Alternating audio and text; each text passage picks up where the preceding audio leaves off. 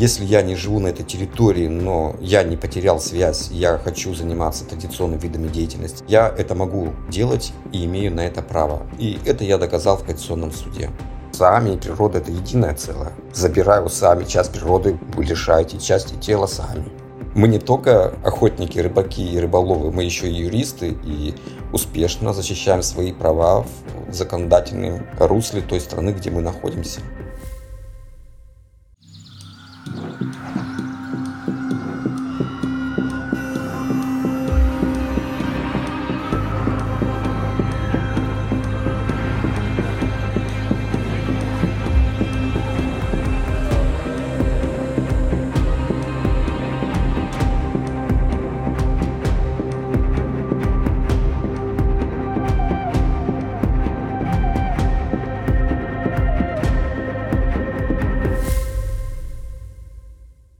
Всем привет! С вами подкаст «Пакет не нужен» от издания «Кедр Медиа».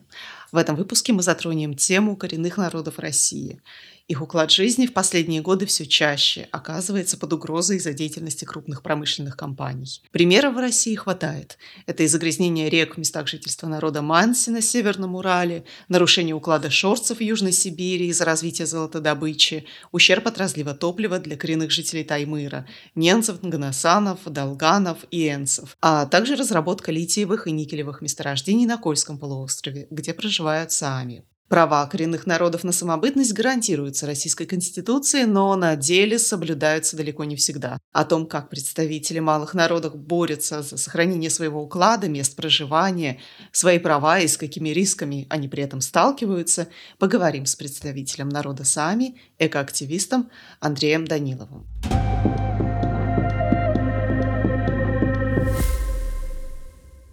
Расскажите, пожалуйста, для наших слушателей для начала подробнее про Саами.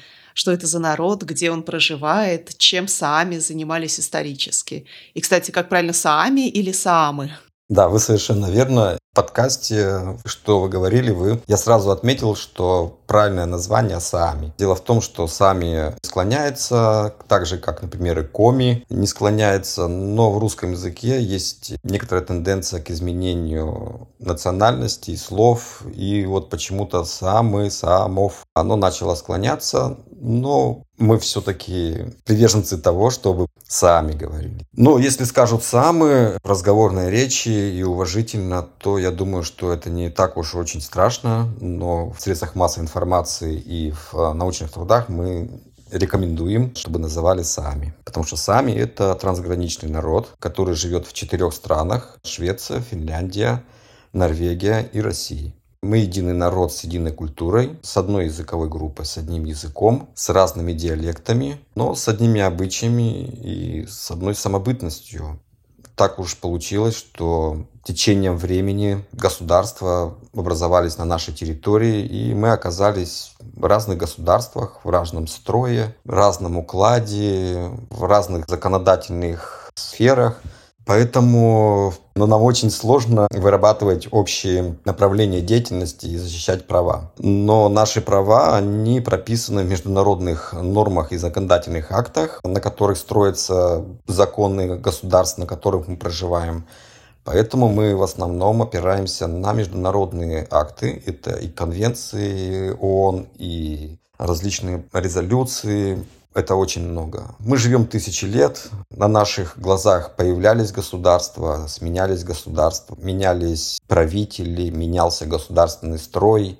Но даже в России, где нас сейчас в Мурманской области 1363 человека по последней переписи, получилось, что у нас постоянно плюс-минус 100-200 человек за тысячи лет. Как это происходит, мы это не знаем, но скорее всего, и это получается, потому что сама природа нас защищает.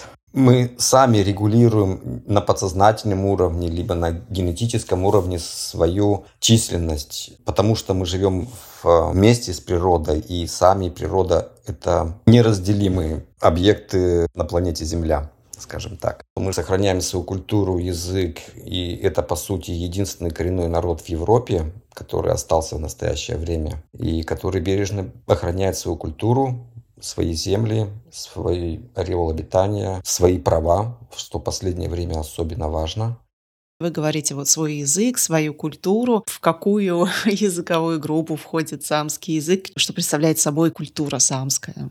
В мире самский язык отнесли к финно-угорской группе и к финно-угорским народам, но в то же самое время их отнесли в отдельную языковую группу сами. Это относится к финно-угорским народам, но в то же самое время не отличаются от всех финно-угорских народов. И в сущности их нельзя ни с кем как бы сравнить, э, язык, может быть, культуру, ну как культура северных народов и коренных народов мира, она, может быть, перекликается с другими народами. Это, например, отношение к природе, отношение к своей земле, к воде, к родственникам, к старикам, к детям, к женщинам. Хотя существует и тут у нас своя особенность у сами, у кольских сами в частности, есть понятие самский матриархат. Даже у оленей кого мы почитаем и которые нас кормят, э, поят, одевают и дают кров. Это олени северные, наши олени. У них во главе стада стоит важенка, женщина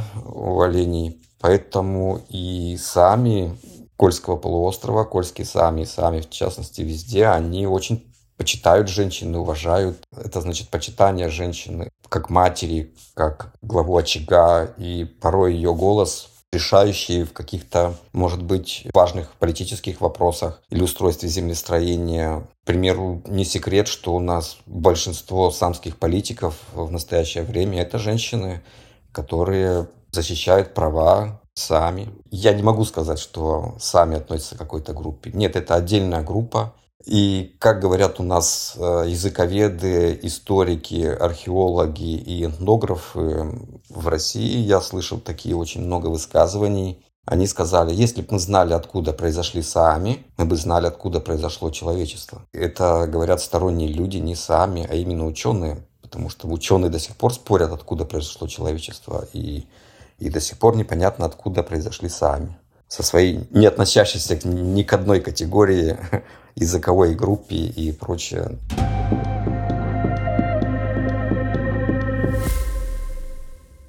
Очень интересно. Ну и вот когда мы говорим коренной народ, мы имеем в виду связь именно вот с конкретной территорией, которой веками проживал этот народ и продолжает проживать, несмотря на индустриализацию. И получается, вот сами так уникально остаются на той же территории, вот связи с природой, как вы говорите, уже многие сотни лет. Как сейчас выглядит быт сами.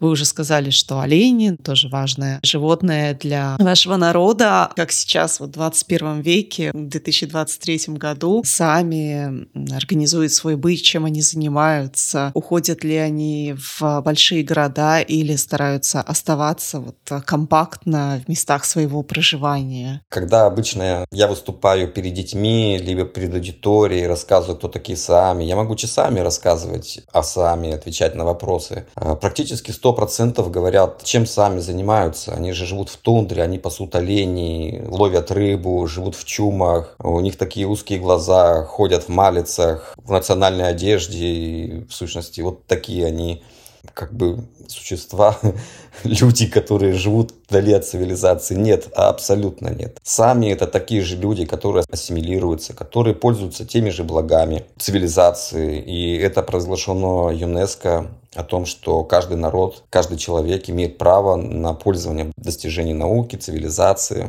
Поэтому, как и у других народов, как и у других людей на этой планете сами ассимилируются, сами берут самое необходимое э, для того, чтобы жить в тундре, выживать в более комфортных условиях, более продуктивно заниматься своими традиционными видами деятельности. Но среди сами очень много политиков, очень много поэтов, художников, юристов, программистов, актеров, инженеров, банкиров и прочее. Мы такие же люди, обычные люди, мы занимаемся тем же самым. Мы можем жить в городах, мы можем пользоваться и успешно пользуемся средствами цивилизации в виде телефонов, гаджетов, компьютеров, программ. Мы делаем программы, и у нас есть даже институты, ученые, филологи, которые занимаются изучением культуры, сохранением, делают программы, делают сайты. э, для того, чтобы сохранить, чтобы учить самский язык с применением новейших технологий. Мы ездим на автомобилях, мы летаем на вертолетах, мы водим самолеты, но всегда, всегда мы свободное время, свободную минуту стараемся выйти к природе, быть ближе к природе, пойти на охоту, пойти на рыбалку, поехать к оленям, половить рыбу, посидеть в куваксе, пообщаться на родном языке. Без этого мы не можем. И как раз поэтому мне пришлось добиваться в суде реализации конституционного права на ведение традиционной вида деятельности, в частности охоты. На это ушло три года, но Конституционный суд Российской Федерации, он постановил, что сами, не живущие на местах традиционной хозяйственной деятельности, мы их называем резервациями, где нам определено, где вы можете жить, а где нет. И если я не живу на этой территории, но я не потерял связь, я хочу заниматься традиционными видами деятельности, неважно какими, охотой, либо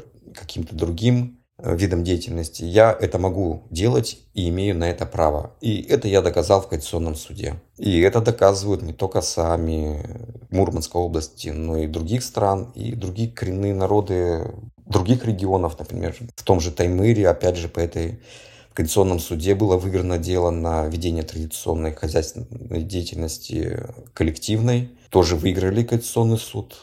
Поэтому видите, что мы не только охотники, рыбаки и рыболовы, мы еще и юристы и успешно защищаем свои права в законодательном русле той страны, где мы находимся том числе и за рубежом. Вот сейчас в Норвегии были большие возмущения сами, где они добивались реализации прав, где они добились реализации в Верховном суде.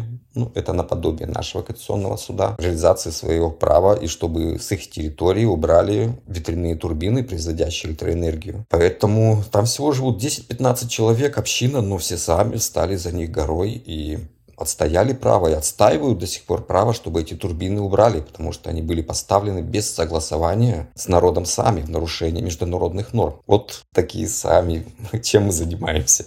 Вы уже упомянули, что российские сами живут в Мурманской области. Как так получилось, что вы сейчас находитесь не в Мурманской области, что вы покинули территорию России?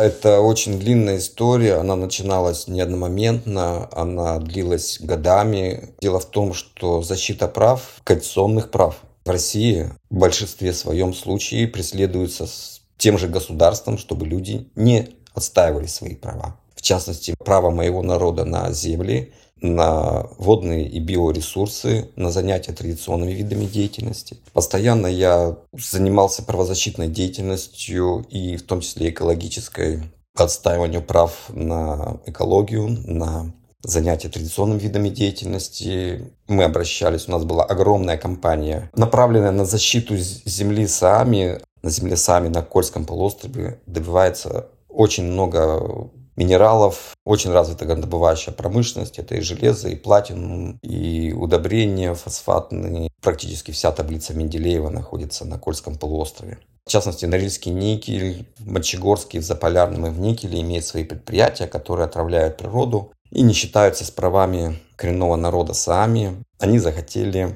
получить огромный контракт с Илоном Маска, с компанией Tesla на поставку никеля для производства батарей. Мы узнали, что Норильский никель хочет участвовать там, в этом тендере. Мы написали письмо Илону Маску, компанию Tesla, о том, что нарушаются права сами в Мурманской области и на Таймыре других народов. Мы провели свой флешмоб, где коренные народы всего, в сущности, мира, не побоюсь этого сказать, обратились к Илону Маску с фотографиями, с хэштегами.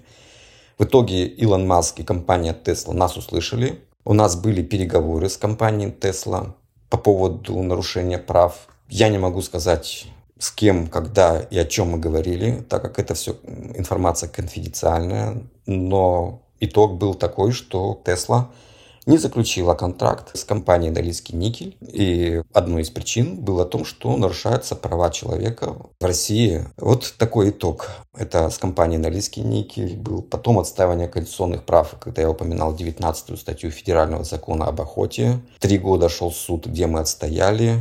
Ну и ряд других как говорится, где был кость в горле у властей России и, в частности, Мурманской области. Постепенно на меня давили. Мне были угрозы моей жизни, очень существенные угрозы. Меня арестовывали по надуманному предлогу на 5 суток в отдел полиции за сопротивление работнику полиции. Причем это происходило на празднике в Мочегорске, где сюжетом было захват викингами территории вот Мончегорска, и они вот пришли, захватили территорию Мончегорска. Мончегорск это в переводе самского Монча красивый город. Но они пришли на самскую землю, захватили, ну и в том числе я с элементами самской культуры в рубашке с самским флагом проходил, и меня задержали за сопротивление работника полиции. Вот такой не случайное или случайное совпадение. Я не могу рассказывать, что это было за пять суток. Это было тяжелые пять суток нахождения под стражей. И даже работники полиции, которые проработали много лет, они были удивлены таким жестким приговором по отношению ко мне. По итоге, когда я вышел, я был потрясен тем, что очень многие средства массовой информации, мои коллеги сами, правозащитники, они, оказывается, защищали меня. Это моментально огласки совершили все средства массовой информации и в мире были оповещены о том, что меня задержали неправомочно. Мне нашли адвоката, совершенно бесплатно адвоката, которая защищала меня в суде, вела мое дело. Но после этого, конечно, я принял решение уехать из России, чтобы не подставлять ни своих родственников, сохранить свою жизнь и дальше защищать права. И, сущности, когда началась война 24 февраля, я понял, что обратного пути уже нет и быть не может, так как в России меня ждет смерть, и что сейчас международные нормы не будут соблюдаться, и мне нельзя возвращаться в Россию, поэтому я принял решение остаться в Норвегии. В это время я находился в Норвегии на совещании международной неправительственной организации «Сами консул», Союз Самов, где я находился в тот момент членом культурного комитета Союза Самов от российской стороны. То есть я был номинирован и выдвинут от российских Сами, чтобы защищать права, культуру народа Сами. Вот так я оказался в Норвегии, так сейчас живу больше года, но уже здесь, в Норвегии, где мне предоставлено место, где жить. Мне есть небольшое пособие, позволяющее не умереть с голоду, позволяющее жить, скажем так. У меня есть друзья сами, которые выступили на моей стороне. А, самский парламент не раз высказывался в средствах массовой информации и писал письма в Министерство юстиции и в правительство Норвегии о том, что а, сами имеют право жить на своей территории, а Норвегия это тоже территория Саами. И президент самского парламента Силия Мотка высказалась о том, что даже если все сами с их членами семей, семей приедут в Норвегию, а Норвегия обязана их принять, потому что это их территория, и сами имеют право выбора, на какой территории быть, потому что, как я говорил, что у нас 1500 сами, ну, даже если вместе со всеми членами семьи и родственниками это будет 30-40 тысяч, это немного для Норвегии. Я напомню, что сейчас в Норвегии уже больше 40 тысяч э, украинских беженцев, где Норвегия приняла их и обеспечивает кров изучением языка, пособием, интеграционной программе. И я живу рядом с украинцами. Я живу даже в одном номере с украинцем. И они очень благодарны за это. И Норвегия очень помогает беженцам, как и многие страны Запада сейчас. И, и также помогает сами. Я знаю, что я не один попросил здесь политического убежища. Также еще есть человек, который попросил политическое убежище с семьей и также находится в Норвегии. Так вот, по сути, и моя правозащитная экологическая деятельность привела к тому, что меня вынудили уехать из России из-за угрозы моей жизни и жизни моих родственников, и мне пришлось уехать, как это не прискорбно, и это было очень тяжелое решение для меня, которое я принимал годами. Война дала такой толчок, в сущности, поменять всю мою жизнь, когда мне уже был 51 год, очень сложно менять свой уклад жизни, свою территорию, язык общения и прочее. Ну, примерно так.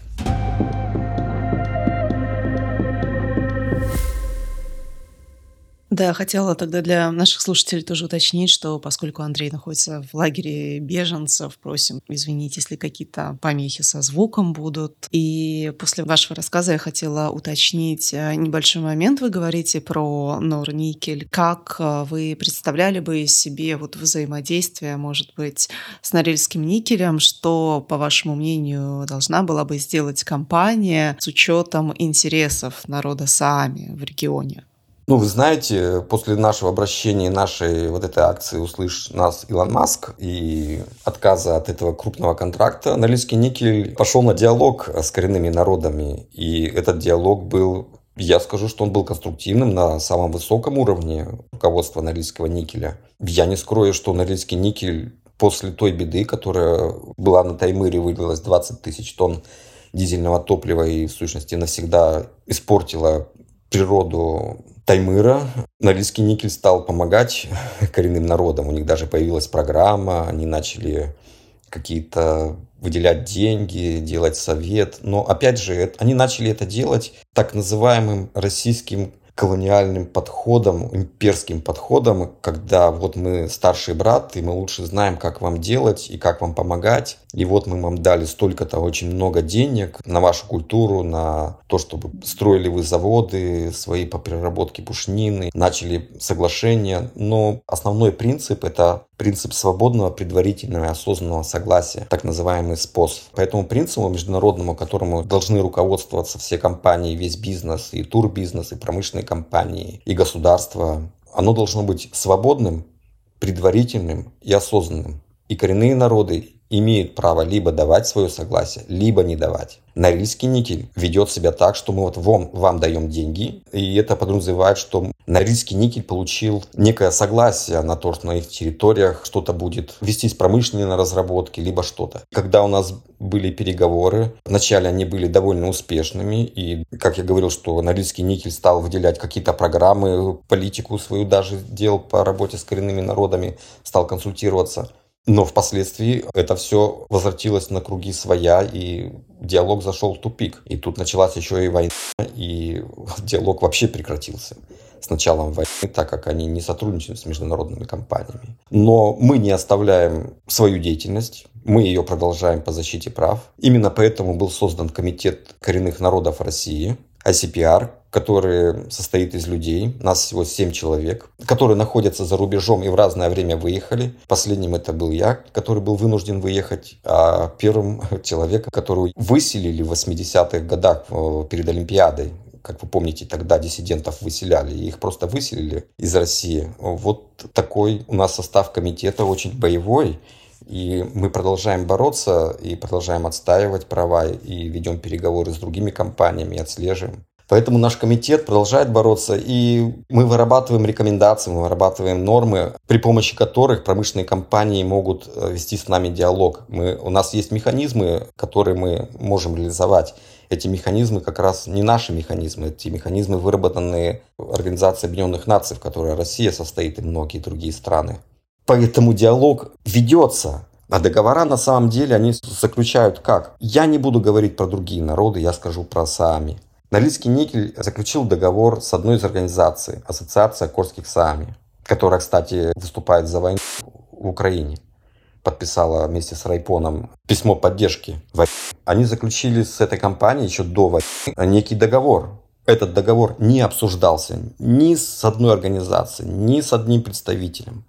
Этот договор до сих пор никто никогда и не видел в наличии.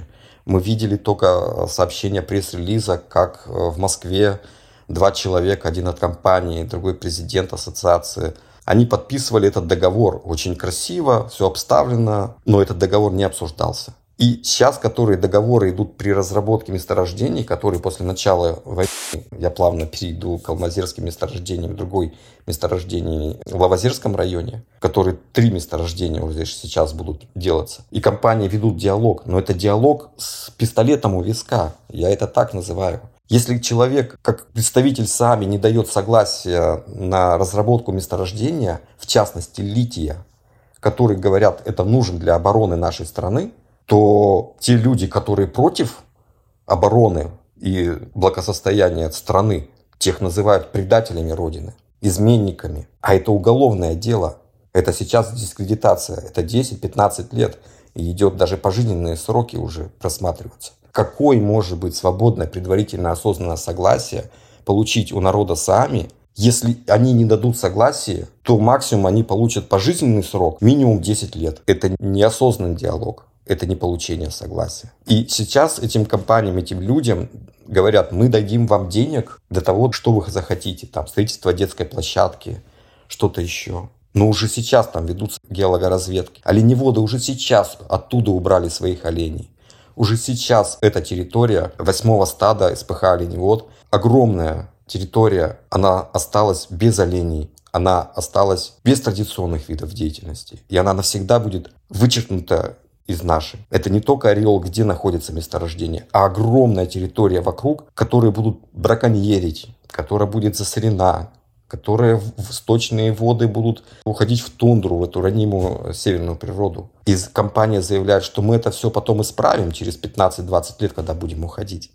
Но мы видим тот же Мончегорск, Заполярный никель, где подъезжаешь к городам, а там голая степь, голые камни за редкими елочками. Это мы видим здесь и сейчас. Что это будет? Под Оленегорском огромный комбинат, где загажено озеро, и природа вокруг загажена, где эти хвосты. Это город Апатит и Кировск, где самские земли моего друга, родовые земли, где могилы предков находятся. А над этим многометровый, много сотен метров э, отвалов над могилой предков. Это мост, который идет на Кировск, на Апатиты. Он идет по кладбищу Самскому, проложен, прямо по острову, где мы хоронили своих людей.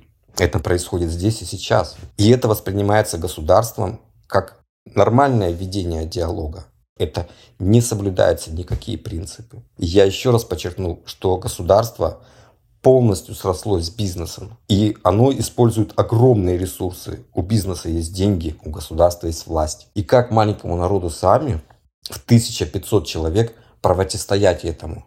Только законными способами. Только борьбой законными способами. Это отстаивание своих прав в Конституционном суде, в судах, призывать международные компании не покупать продукцию, где нарушаются права человека, как мы сделали с компанией Tesla вместе, и они пошли нам навстречу. Вот такими методами бороться. А тот, кто борется такими методами, он очень нежелательный для власти и для бизнеса. Их либо убивают, либо садят в тюрьму, если они не успевают уехать за границу. Я мало того, находясь здесь за границей, я получал угрозы от россиян, которые живут в Швеции, и мне пришлось ехать в полицию и делать заявление о том, что у меня, находясь здесь, в Норвегии, мне угрожают моей жизнью граждане, проживающие в Европе. Это факт. То есть угрозы не утихают. Я не говорю, что с Россией сколько всего угроз всех происходит. Очень много. Да, и не мне одному, а многим активистам, которые сейчас находятся в России. И, наверное, им очень еще сложнее, нежели чем мне, который находится в безопасном месте, под охраной государства, под охраной полиции.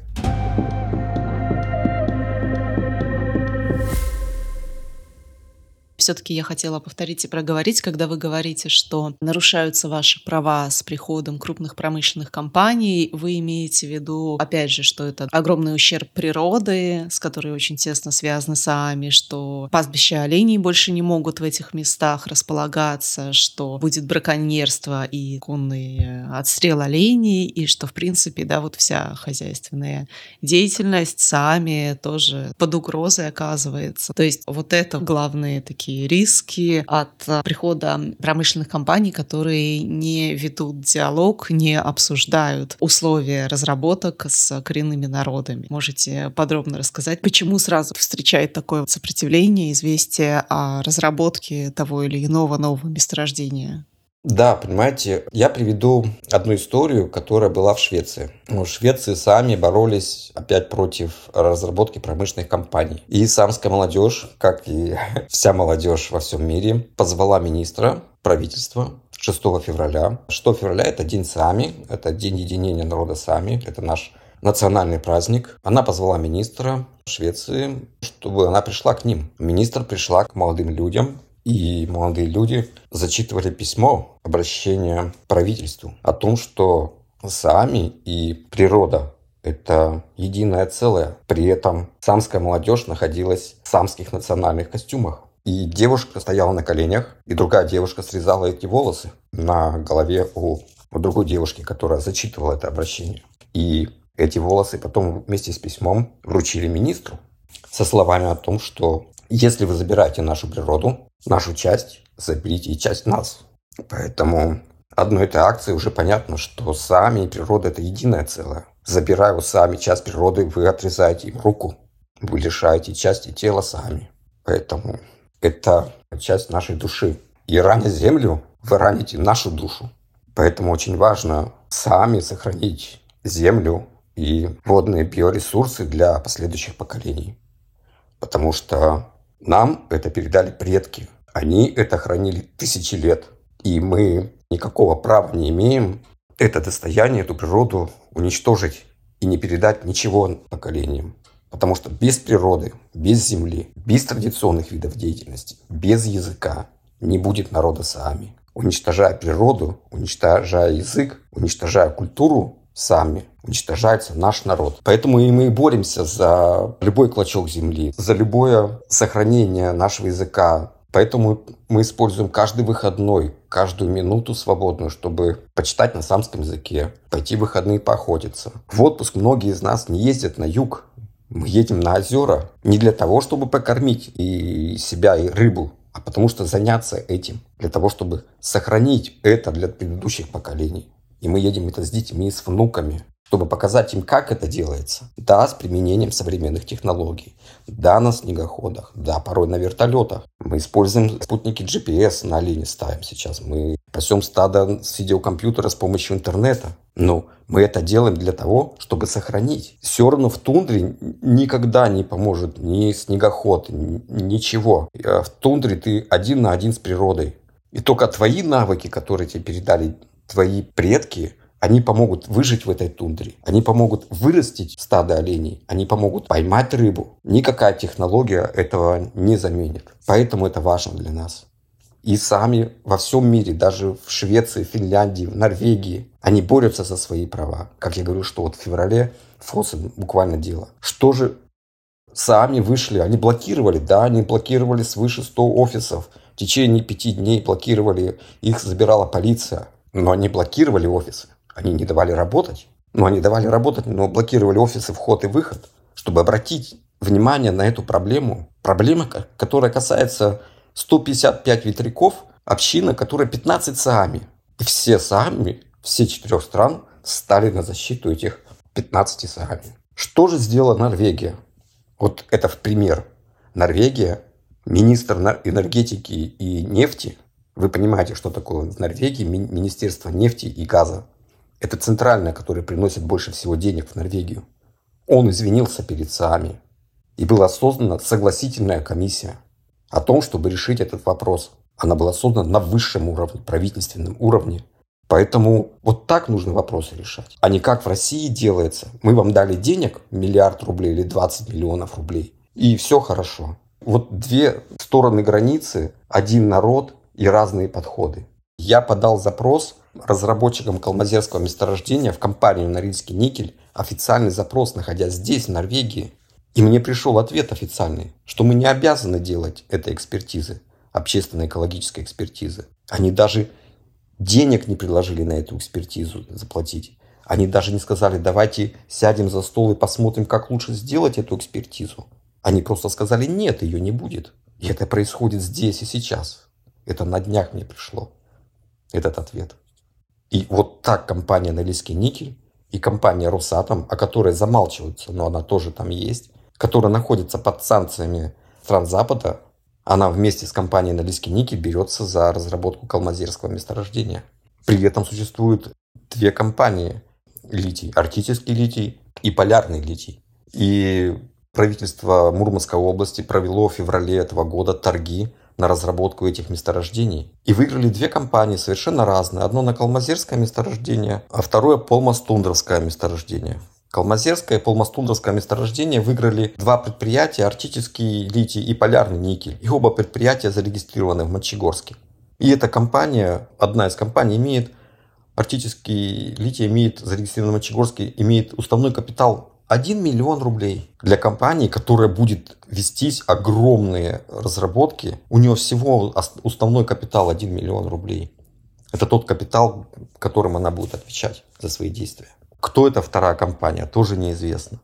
И мало того, правительство Мурманской области для того, чтобы провести эти торги, оно в 6 раз уменьшило стартовую сумму для проведения торгов. В 6 раз. То есть задешево, за бесценок отдала двум фирмам с уставным капиталом в 1 миллион рублей два огромных месторождения никеля, крупнейших в Европе, в России.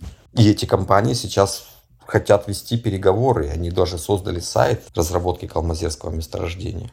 И говорит, мы будем отвечать на ваши вопросы. И уже состоялись встречи в, в Лавозере, в Краснощелье, в Лавозерском районе, где жители были возмущены, как они проводят эти консультации. И жители были возмущены сейчас, тогда, когда они за это могут получить 10 лет. Но местные жители возмущаются. Да, они аккуратно. Ну да, они против этого месторождения. Но слышит ли этот голос сама компания Норильский никель и власти? Не, не слышит. Они, они говорят, мы будем дальше разрабатывать, но только ваши предложения нужны. Как это делать? А предложение одно, не разрабатывать там. Вот и все.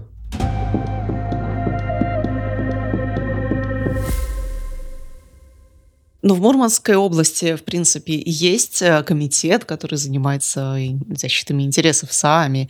И, в принципе, может быть, в России есть э, комитет по защите коренных народов. Как-то они стараются отстаивать интересы СААМи и других народов перед государством, перед крупными промышленниками, или же вы не видите никаких попыток или результата?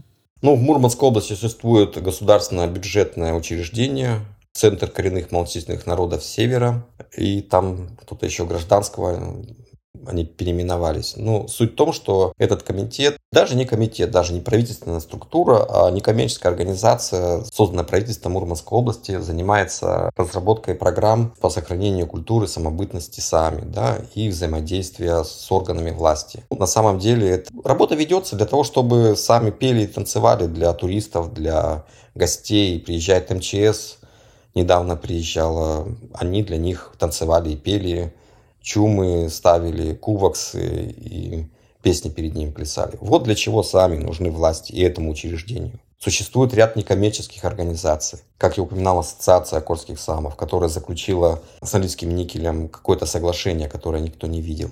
Они не защищают права сами. Мало того, президент этой организации, Ассоциации Кольских самов, работает в этом государственном бюджетном учреждении начальником отдела. То есть она получает от государства зарплату, и она же в некоммерческой организации защищает права сами. Это конфликт интересов, это явный конфликт интересов. Есть организация Райпон в России, которая некоммерческая организация, которая очень хорошо отстаивала права коренных народов. При помощи нее и консультации с ней было выработано очень много законодательных актов, которые сейчас просто уничтожаются и убираются с правового поля Российской Федерации. Эту организацию также захватили власть. И коренные народы в ООН были очень удивлены, почему сами и другие коренные народы убегают из России и жалуются во все органы власти, в том числе и я жаловался, как директор фонда самского наследия и развития, жаловался в постоянный форум ООН. И сами Финляндии зачитали мое обращение, мое и другой общины, которые выступили против охот участка номер 7. Было и такое дело, где мы отставили свои земли, где должна быть ВИП-охота. И мы боролись в ООН, и успешно побороли. Один из богатейших людей России, Орлов, он просто был вынужден уйти оттуда, потому что народ возмущался. Но это было до войны и народ поверил в свои силы. А то, что существует ГОБУ, Райпон, существуют советы при правительствах, регионах и поселковых, они полностью выбираются властью. Система очень простая. Какие-то общины, в частности Мурманской области общины, не организация, только общины, но сейчас они сделали организации, могут делегировать своих людей, а правительство из них, кого делегировали, из этого числа, выбирает тех, кто будет в этом совете. Не сам народ выбирает, а правительство выбирает тех, кто будет вести с ними переговоры с этой же властью. Но это же неправильно. Это не переговоры, как я говорил. Это не способ. Это диктование своих условий. И они опять же дают тем, кто находится в этих, в этих советах, они дают им субсидии, деньги на развитие ихнего бизнеса, бизнеса этих общин попросту покупают их лояльность к власти и к бизнесу. Это опять не способ. И поэтому, опять же, мы создали комитет коренных народов России, который находится за рубежом, из людей, которые были вынуждены выехать. И мы уже не боимся говорить открыто о нарушении прав на международных площадках. Мы делаем свои доклады, пояснительные записки. Сейчас на постоянный форум и в комитет по ликвидации расовой дискриминации. Мы вместе с мемориалом сделали свой доклад о положении прав человека в России. И там есть раздел «Коренные народы», где мы работали над этим разделом, чтобы все сообщество узнало на фактах, как соблюдаются права. И даже сейчас, когда мы выехали, в том году, в июле месяце, на заседании экспертного механизма, это одна из структур ООН, в Женеве, в зале заседаний на одного из членов э, Янута Нагашеву было совершено нападение со стороны российской делегации, работника дипломатической миссии России. И только благодаря тому, что коренные народы стали стеной между ним и Яной, в том числе спецдокладчик ООН, встал и защитил ее. И это было в зале заседаний в Женеве, где были представители коренных народов со всего мира. И это было нападение. О чем мы говорим? О том, как ведет российская власть диалог, если даже здесь на представителей коренных народов, которые получили политическое убежище в другой стране, совершаются нападения, физическое нападение. И поэтому мы ведем свою деятельность, да, опасно, и мы, но мы продолжаем вести.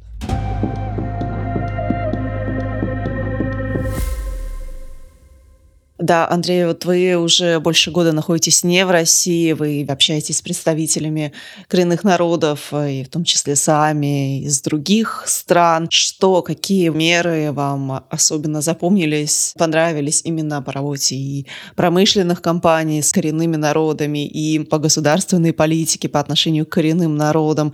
Какие из этих мер кажутся вам особенно яркими, эффективными, полезными? Какие меры вы хотели хотели бы видеть когда-нибудь в России, чтобы они тоже применялись и соблюдались, конечно же?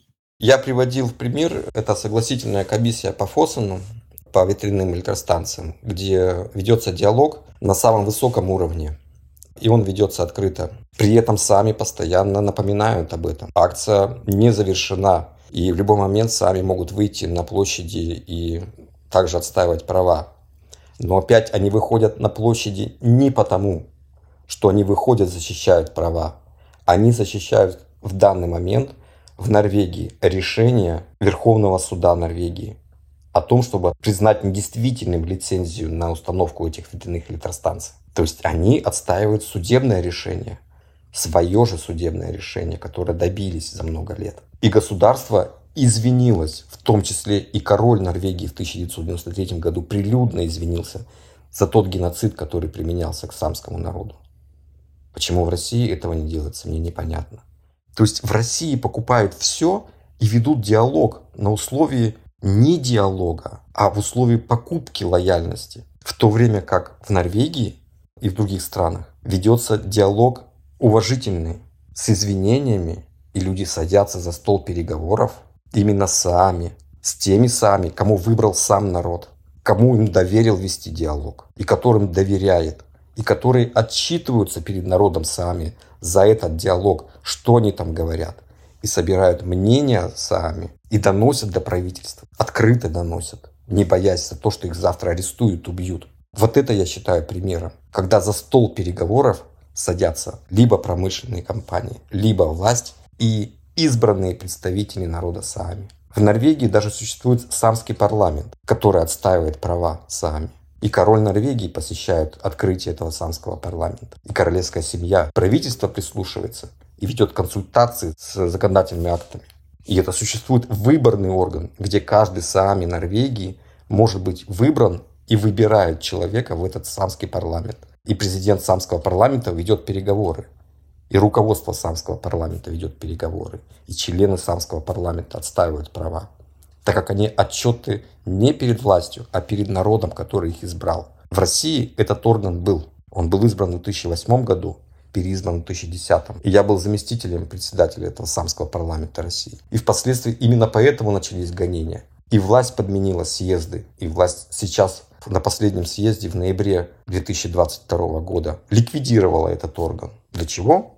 Для того, чтобы вести диалог с угодными людьми. Я не могу сказать о том примере, вот здесь так ведется диалог, вот эта промышленная компания молодцы, вот это молодцы. Как вести диалог? Это должны решать сами сами в данной местности, в соответствии с данными традициями, в соответствии с данным подходом. Никто не имеет права вмешиваться. Эти сами могут попросить помощи у других сами, консультации у других сами, как сейчас произошло с Фосаном. И сами пришли и помогли. Они представили своих юристов. Я скажу, что когда началась акция в Осло, за 4 дня было собрано только в Фейсбуке полтора миллиона крон на деятельность тех людей, которые, молодых людей, которые стоят. И как будет вестись процесс, в каждом отдельном случае должны решать каждый сами взаимодействие с той промышленной компанией, либо с органами власти. Но именно с соблюдением принципа свободного, предварительного и осознанного согласия. А согласие может быть как дано, так и не дано. И компания должна принять это, как отче наш. О том, что народы могут дать, а могут не дать согласие. И компания обязана прислушиваться к мнению этого народа, что на этой земле нам не нужно, потому что нет. Потому что вот так. А компания должна убедить, ребята, вот это нужно, потому что это необходимо. Для чего необходимо? И должен вестись диалог. И если в процессе этого диалога народ скажет, все равно нет, мы не даем согласия, компания должна принять это. Все просто. Есть такой прекрасный фильм «Будка у Такейна», где сами в древние времена боролись с колонизацией со стороны Норвегии своих территорий. Ну, их попросту спаивали. И в конце фильма за текстом была принесена гениальная фраза, которая гласит, нужно говорить правду и пытаться понять даже тогда, когда нет никакой надежды. Это важно. И эти люди из Финбута Кейна, это основано на исторических фактах. Они положили жизнь для того, чтобы впоследствии все видели, что нужно отстаивать свое дело, независимо, что сейчас произойдет. Умрешь ты, либо добьешься, но нужно делать, творить и пытаться понять, даже когда нет никакой надежды. Это очень важно. thank you